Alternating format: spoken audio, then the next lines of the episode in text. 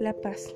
Cuando la paz está presente en alguien, la persona transmite buena energía y es capaz de disfrutar de los detalles más simples de la vida, de la naturaleza, conversar con los amigos, ayudar sin pedir nada a cambio.